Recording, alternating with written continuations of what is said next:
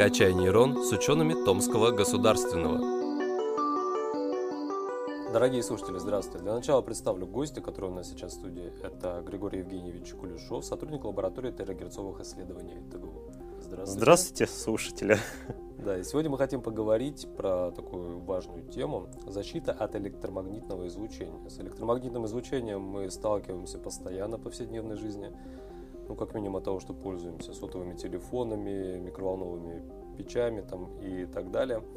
И это излучение имеет ряд ну, негативных воздействий на человека. И сегодня мы хотим э, побеседовать о том, э, вообще, как, какой вред, ну, во-первых, где мы можем встретить электромагнитное излучение, какой вред оно может причинить человеку и э, какие методы борьбы с ним предлагают наши исследователи. Ну и Григорий Евгеньевич нам в этом поможет. Ну да. и Первый вопрос. А, где мы встречаем электромагнитное излучение? Вот где человек в повседневной бытовой жизни с ним сталкивается? Ну, давайте начнем с того момента, что если еще 50 лет назад мы его мало где могли встретить, то уже 20 лет назад оно начало нас окружать все в большей и большей степени.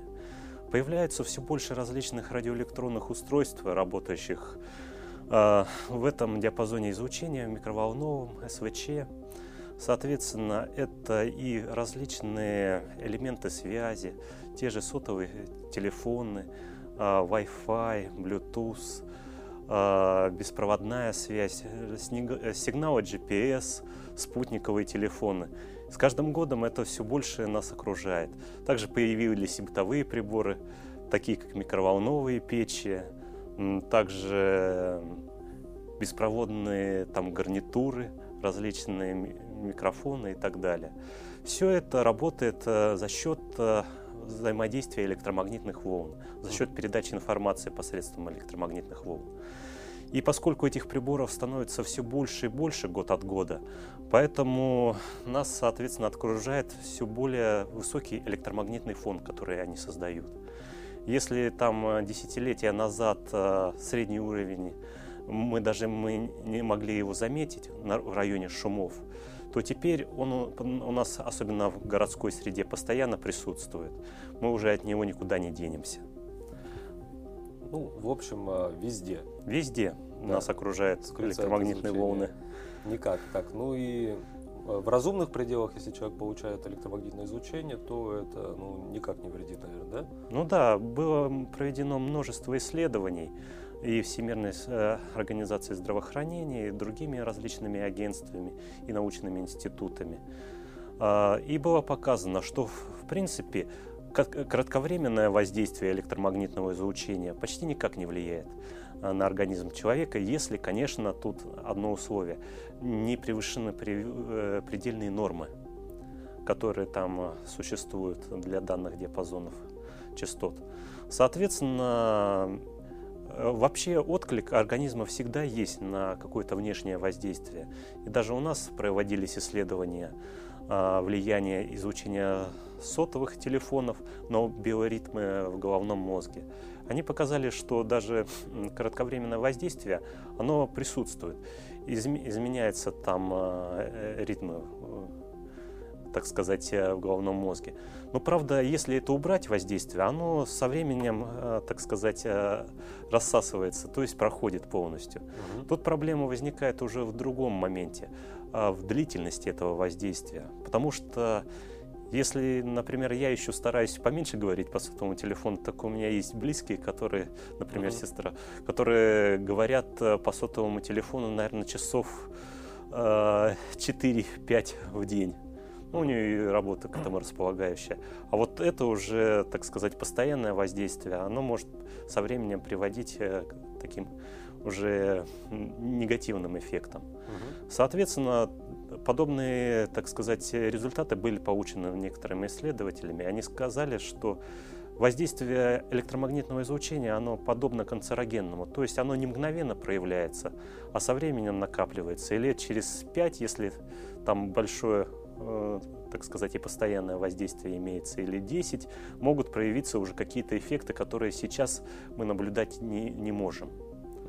Ну, благо с этим стараются бороться. Последние десятилетия мощность как раз излучателей сотовых телефонов и других средствах связи, она потихоньку понижается, но зато количество таких устройств вокруг нас все возрастает. Угу. Так что это все друг друга нивелирует. Какие изменения в организме происходят? Вот про биоритмы мозга сказали, а что это на практике означает, что человек э, хуже соображает, у него когнитивные функции? Там, а, ну, там, во-первых, произ... Э, проявляется это в некоторой рассеянности, угу. которая со временем накапливается, можно так сказать, э, заторможенности. Ну, это, правда, в нормальных условиях это не проявляется, но если там длительное воздействие, но вообще эффекты, которые приносят нам э, излучение электромагнитное, делятся там на несколько основных групп. Самое первое и самое яркое это тепловые эффекты. По сути, по какому принципу работает микроволновая печь? Там достаточно мощное излучение, э, до нескольких сотен ватт электромагнитное в замкнутой камере, в которой все отражается, и оно там концентрируется. И под действием этого излучения, если там какой-то объект находится, э, то он нагревается за счет того, что это высокочастотное электромагнитное излучение, грубо говоря, помните из школы синусоиду?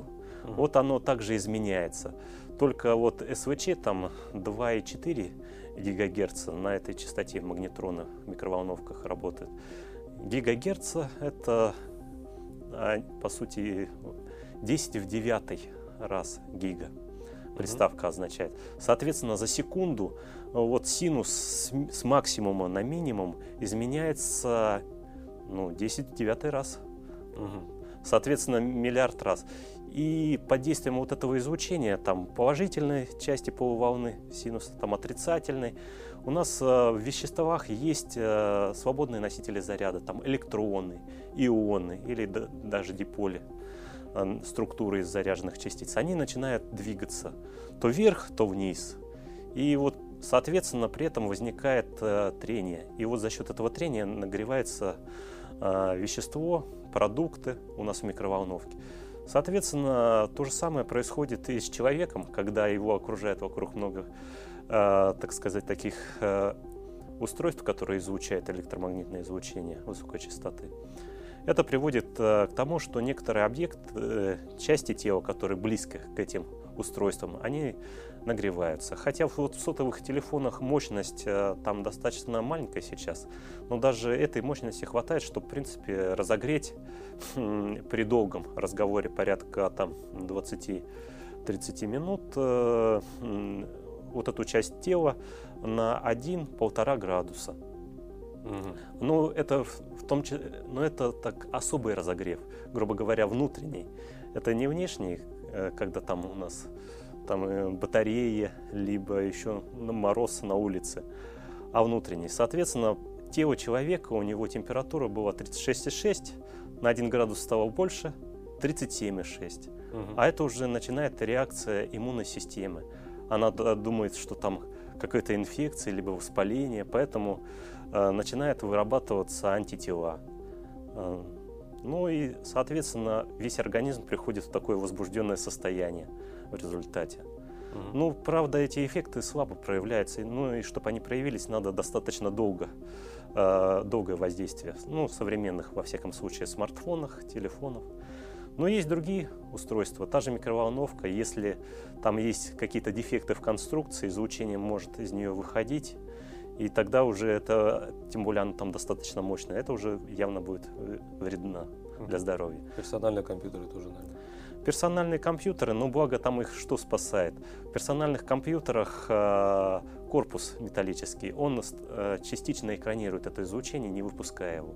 Но у нас там есть другая проблема. У нас сейчас везде Wi-Fi есть, а вот станции, грубо говоря, Wi-Fi, они же работают на тех же частотах, что и микроволновки. Только уровень излучения там в десятки, в сотню раз меньше. Ага. Но все равно там не рекомендуют находиться с, э, так сказать, перед, приемниками, передатчиками Wi-Fi сигнала. Ну, там были даже исследования проведены, э, там в Европе и так далее. Э, там их поставили среди растений, угу. грубо говоря, рядом э, в парке на деревьях, вот эти станции Wi-Fi связи. Так вот, э, там вблизи них как раз э, вся растительность со временем, спустя уже пару недель, завяла, а вокруг все нормально. Это как раз из-за излишнего воздействия электромагнитного излучения постоянного. Вот ужас. Я сейчас просто представляю какое-нибудь э, обычное такое офисное помещение, в котором там, из десяток компьютеров находится. Угу. Тут же стоит микроволновка, где сотрудники обед разогревают. У всех сотовые телефоны. Где-то там роутер, который Wi-Fi раздает. И это же просто ну, комната смерти какая-то ага. получается. Ну да нет, не все в этом отношении так плохо. Например, э, излучение, оно э, того же Wi-Fi очень быстро интенсивность его падает с увеличением расстояния от источника. Соответственно, уже то излучение в метре от него, оно будет в десятки раз меньше, чем непосредственно у антенны излучающей Wi-Fi. Угу. Соответственно, причем э, э, так сказать, стены у, у нас достаточно хорошо поглощают бетонные это излучение. Э, так что можно вот э, за такие дела уже сильно не переживать. Главное, чтобы он непосредственно перед вами не был, чтобы вы не сидели рядом. А то у нас какая-то, э, когда-то у меня было такое. Wi-Fi у нашей аудитории роутер поставили, и в полуметре от моего рабочего стола как-то угу. сразу неуютно стало. Поэтому я его потом переставил вот, подальше. Да, вот у меня дома роутер стоит а, рядом с моим компьютером рабочим. Mm. То есть мне надо его желательно подальше убрать куда-нибудь. Да, там достаточно, если он хотя бы уже в метре, то уже влияние ну, будет ну, там не минимально. Метр, вообще рядом. А, ну, желательно, да. А... У меня тоже рядом с компьютером стоит. Угу. Ну, у меня там еще и рядом диван стоит, так что я его туда подальше за диван задвинул. Теперь достаточно расстояния. Тем более и раздавать надо в ту сторону угу. было его. Ну, чтобы меньше получать электромагнитного излучения, первый путь это, конечно, меньше контактировать э, с различными источниками, но в современной жизни это не всегда возможно. Угу.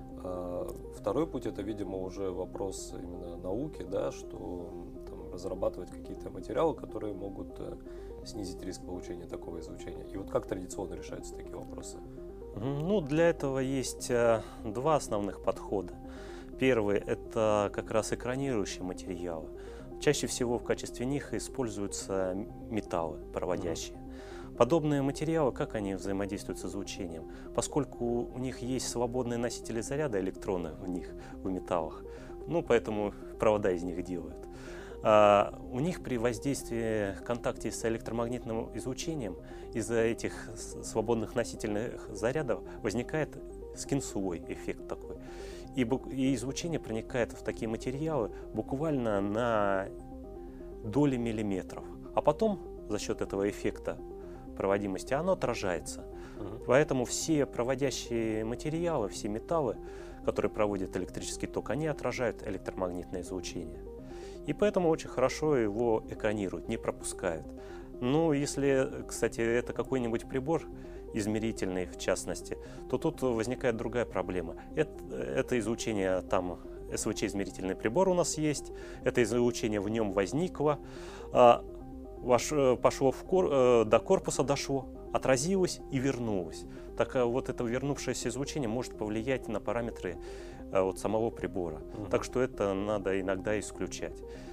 Поэтому второй тип материалов, который применяется технологии для уменьшения вот этого электромагнитного фона и уровня электромагнитного излучения, это поглощающее покрытие, которые бы позволяли, грубо говоря, поглотить это излучение, рассеять его, превратить в другой вид энергии, в тепло он превращается. Так, ну и тогда непосредственно к работе в лаборатории, uh-huh. да, сейчас?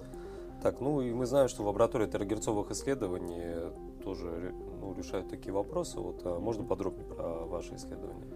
Да, но мы занимаемся уже достаточно давно. Мы занимаемся как СВЧ материалами, которые работают в СВЧ диапазоне. Это от э, буквально сотен мегагерц до десятков гигагерц. И э, так, наша терагерцовая лаборатория непосредственно сейчас сосредоточена именно на следующем диапазоне, который за СВЧ следует, КВЧ диапазон частот.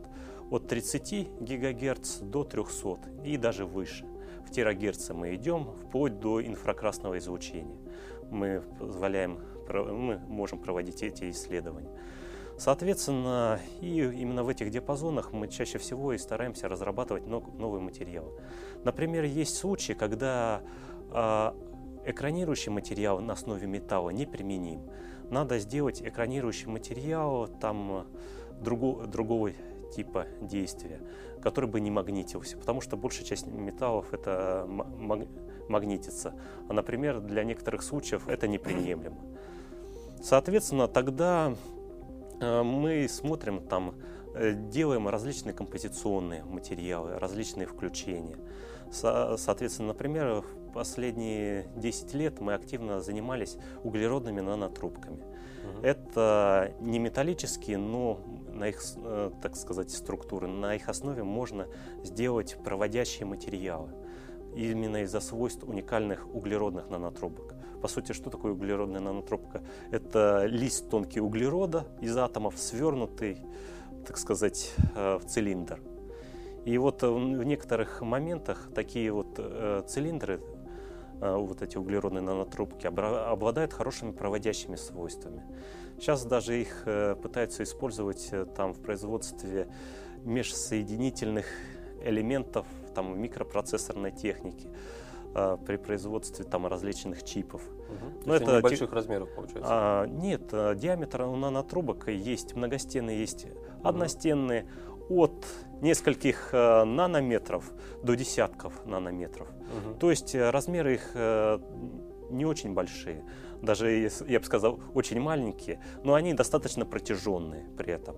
И благодаря вот их особым свойствам они способны проводить электрический ток. И вот, например, если пластик какой-нибудь взять в качестве основы матрицы и туда до, добавить достаточное количество углеродных нанотрубок, он становится проводящий, хотя никаких металлов внутри И он может использоваться как коронирующий материал. Но с другой стороны, как наши исследования показывают, э, тот же материал с нанотрубками, ну, где их не слишком много, могут использоваться как, э, так сказать, поглотитель. А тут можно даже создавать более сложные структуры. Например, слой, где много нанотрубок отражающий, сверху слой, где поменьше поглощающий. И тогда можно создавать достаточно эффективные экранирующие там покрытия и поглощающие покрытия угу. на их основе. Ну и что касается непосредственно нашей лаборатории. Сейчас в последнее время, особенно вот последние годы, знаете же, как развивалась сотовая связь. Вначале было, грубо говоря, 1G, GSM стандарт. Сотовая связь, кстати, работает, э, вот это GSM стандарт, на 900 МГц и там еще два диапазона 1800-1900 МГц. Ну, грубо говоря, 1,8, 1,9 гига, гигагерца mm. на этих частотах. Потом появилось 3G, э, сейчас 4G а везде используется. Даже вот я с мобильным интернетом постоянно, э, так сказать, использую его. А сейчас э, вводится 5G сети. А, и вот буквально пару дней назад а, читал статью, в которой наше Министерство связи и там комиссия по частотам выделила для 5G, помимо традиционного диапазона в районе 2,5, но он уже перенасыщен различными, еще дополнительные диапазоны частот, на которых будет работать 5G связь, 5G интернет и так далее. Это диапазоны частот от 24,5 до 27,5 ГГц. Дальше от 38 до 43. Это вот уже наше, то, что мы можем измерять. И дальше от, по-моему, 67 э, до 70. Угу. И это вот то, что мы сейчас э, как раз, мы уже давно этот диапазон Э, благодаря нашим закупленным измерительным приборам осваиваем. И теперь э, как раз вот эта сотовая мобильная связь последнего поколения добралась именно до этих частот. И, соответственно, будет э, в этих частотах появляться с каждым годом все больше новых устройств, которые работают именно на таких длинных волн. И, соответственно, актуальность материалов, которые хорошо бы работали именно на этих частотах, она с каждым годом возрастает. Кстати, там не только нужно иногда поглотители либо отражающий материал. Иногда надо исследовать пропускающие материалы, грубо говоря, прозрачные, поскольку вот сейчас э, корпус э, у смартфонов пластиковый, но, как наши исследования показали, некоторые пластики уже на этих частотах частично начинают поглощать излучение. Mm-hmm. Так что надо еще требования предъявлять уже к корпусам сотовых телефонов потому что в этом диапазоне они сильно будут уменьшать уровень сигнала и связи. Соответственно, надо, надо подбирать такие э, материалы, у которых будут минимальные потери на данных частотах, чтобы связь хорошо работала. Но с другой стороны, когда появится больше таких э, устройств, надо уже подбирать как раз материалы, чтобы, так сказать, защититься от этого излишнего уровня излучения от них. Угу.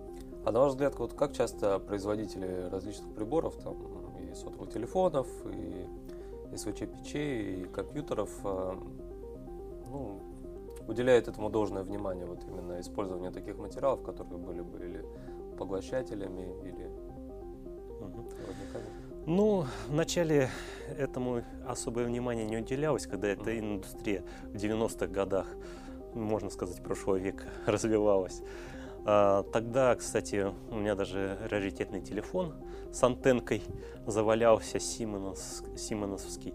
Угу. Там вот, как, когда по, нему, по нему говоришь, вот там явно чувствуется, уже там через минуту ухо греется, угу. теплое становится. И тогда, кстати, возникли ряд проблем, эм, даже не между э, так, связанных не а, с воздействием этого излучения на организм человека, а с воздействием таких подобных приборов друг на друга. Это вот тогда как раз возникла проблема электромагнитной совместимости. А, это очень важная проблема, потому что, ну, пример электромагнитной совместимости, например, ну, часто, который я вижу. У меня телефон на столе лежит, иногда, когда он звонит, он рябь по монитору пробегает, либо колонки там начинают чуть-чуть uh-huh. печать. Это вот как раз и есть электромагнитная несовместимость различных устройств. То есть они друг на друга влияние оказывают. Но это мелочь, когда там у нас колонки чуть-чуть э, зашуршали, шум у них появился, угу. либо ряд по монитору пробежала. Но когда у нас есть э, ряд приборов, от которых жизни зависит, особенно в медицине, таких же, которые там регулируемые через Wi-Fi, там уже последние там так сказать, э, аппараты, которые дистанционно работают для изучения, здоровый ли человек или нет. И вот уже в них такие помехи, у них, э, э, так сказать, неправильная работа уже достаточно критична. Поэтому есть, появились уже именно тогда, в конце 90-х годов, строгие стандарты по обеспечению электромагнитной совместимости. Именно тогда начали возникать вот все расчеты корпусов металлических для приборов, для компьютеров и так далее, чтобы уровень излучения от них не превышал определенного значения.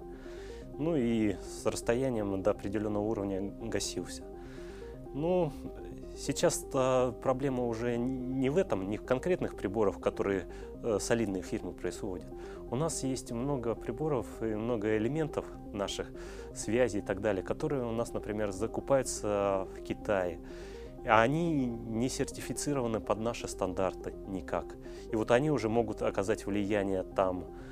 А, ну вот и если примеры есть, э, кардиостимуляторы, там с ними же не рекомендуют проходить э, в, аэропорт, э, в аэропорту досмотры, угу. особенно если там какие-то высокочастотные либо рентгеновские аппараты для досмотра, поскольку это может повлиять на них.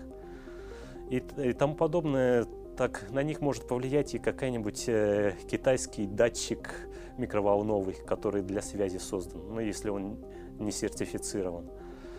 Поэтому эта проблема сейчас э, именно связана как раз с большим появлением новых устройств, э, дешевых, угу. которые выпускают не там уже состоявшиеся фирмы, а там небольшие фирмы, можно даже сказать, иногда однодневки. И вот э, тогда их исследование и, так сказать, э, сертификация вот большая проблема. Ну, что, поэтому, кстати, товары, которые продаются на российском рынке радиоэлектронные, они порядком дороже, чем те, что продаются в Китае. Пока сертифицируешь все и так далее. Но еще, кстати, появляется э, другая проблема. Это уже касается больше научной и исследовательской деятельности. Сейчас же в последнее время, благодаря чему мы можем проводить наши исследования в терагерцовой лаборатории? Потому что у нас есть а, оборудование, которое на этих частотах работает, там источники излучения сигналов, приемники, ну и сопутствующий весь спектр устройств. А, но как его создавать с нуля? Вот здесь тоже возникает проблема. И подобные приборы, они создаются там э, крупными фирмами в последнее время и ну, стоят достаточно дорого. Ну, например, наше э, там оборудование под 40 миллионов все стоит, которое в нашей терагерцовой лаборатории находится. Угу. Ну, поскольку этот диапазон только сейчас начинает осваивать и еще достаточно мало производителей. Но как эти приборы делаются? Для того, чтобы их э, сделать, согласовать между собой каждый элемент такого прибора, надо его оттестировать. Для тестирования подобных устройств создаются безэховые камеры. Может, когда-то видели картинки, где там помещение э, обклеено такая пирамидальными угу. выступами. И, кстати, подобное используется и в звукозаписи, чтобы отражение уменьшить. А здесь вот эти пирамидальные, так сказать, э, э, конструкции э, служат именно для исключения отражения излучения от стенок помещения, чтобы его точно протестировать. Уровень излучения замерить, чтобы на него ничего не влияло. Кстати, мы в терагерцовой лаборатории и подобные материалы сейчас пытаемся создавать. То есть не, не чисто да, не чисто материалы, а, а уже конструкция из этих uh-huh. материалов но у нас есть уже определенные наработки под эти частоты, которые бы позволили бы создавать и тестировать аппаратуру на данных частотах. Угу. Вот это основное из направлений наше. А, ну еще у нас, конечно, направление в терагерцовой лаборатории сейчас развивающееся. Это все-таки взаимодействие терагерцового, ну и более низкого излуч... низкочастотного излучения с различными Э, природными объектами. Мы изучали, так сказать, и грунты, и почву, и так далее. Э, и сейчас самое активно развивающееся направление с биологическими объектами взаимодействия и изучения. Это для медицины, для исследований различных заболеваний необходимо. Так, так что направлений, в которых мы работаем в нашей лаборатории, достаточно много. Угу. Ну, мы желаем вам удачи в ваших исследованиях, а вот сейчас напоследок можем ну, несколько рекомендаций для наших слушателей э, дать вот, по поводу повседневной жизни нашей, когда мы сталкиваемся с такими приборами. Вот э, первое, что я запомнил, это не покупать дешевую технику, потому что чревато какими-то последствиями, может быть, там лучше не продешевить, купить фирменную продукцию. Угу. А, желательно часами не беседовать по сотовому телефону, тоже может быть вредно. Ну, да. Ну, это какие-нибудь такие. Либо советы. хотя бы использовать при этом гарнитуру. Угу. Тогда все-таки сотовый будет чуть в стороне. А, а максимум излучения куда распространяется, когда мы говорим по сотовому телефону? Именно в ухо. Угу. Оно выступает как, так сказать, волновод. И именно оно там нагревается больше всего. И поэтому, чтобы слишком большую дозу излучения не получать, лучше либо использовать гарнитуру при, э, во время разговора, либо ограничиться там, ну, 5-10 минутами разговора.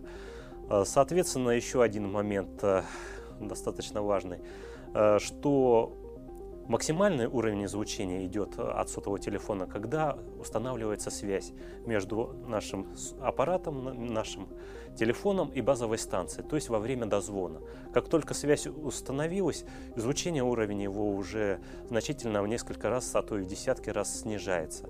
Поэтому во время дозвона до кого-то абонента лучше не держать телефон около головы. А когда дозвонился, там уже достаточно приемлемый уровень звучания. Что же касается других микроволновых устройств, роутеры желательно Wi-Fi устанавливать хотя бы в, пол, в полуметре, а лучше в метре угу. от своего рабочего места подальше, потому что постоянно такой уровень звучания, который создает э, Wi-Fi роутеры, они все-таки достаточно даже сильнее, чем сотовые телефоны влияют на организм человека. Ну, по поводу микроволновок.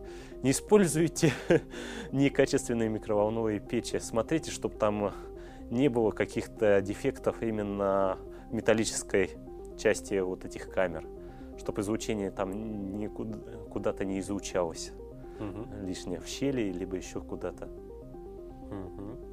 Так, а вот этот стандарт по допустимому излучению, он же прописывается в документации прибора? Вот при покупке, например, мы открываем вот инструкцию, да, там и описание, и там все это указано, да, наверняка? Да, указано. Но тем более все телефоны, которые продаются официально на территории России, они должны были пройти сертификацию. Угу. А, по нормам а, у нас нормы чуть-чуть отличаются от зарубежных, западных.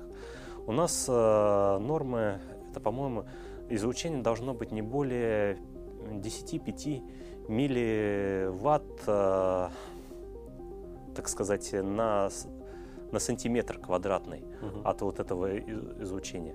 А, но нормы западные – это норма по поглощенной мощности, САР, так называемые. Ну, они до, там предельные значения, это до 1-2 ватт на, так сказать, какую-то часть тела, чтобы э, приходилось излучение. В принципе, как я посмотрел, все э, современные телефоны в пределах этих уровней работают. Но бывают случаи, именно, как я говорил до этого, во время дозвона уровень э, излучения, который там э, испускает наш мобильный телефон, он обычно выше вот этого предельно uh-huh. допустимого. Но когда связь устанавливается, становится значительно ми- ниже. И уже во все нормы входит. Uh-huh. Так что рекомендую все-таки воспользоваться тем, что пока не, связь не установлена, держать телефон в руке и смотреть. Uh-huh. А уж потом говорить. Угу. Дорогие слушатели, ну я надеюсь, что было не только интересно, но и полезно, и много из этого вы запомните и будете использовать в повседневной жизни. А, Григорий Евгеньевич, вам спасибо большое, что пришли, рассказали ага. нам все это. Ну, желаем удачи в ваших ага. исследованиях. Вам спасибо тоже, что послушали. Угу. Всего вам доброго.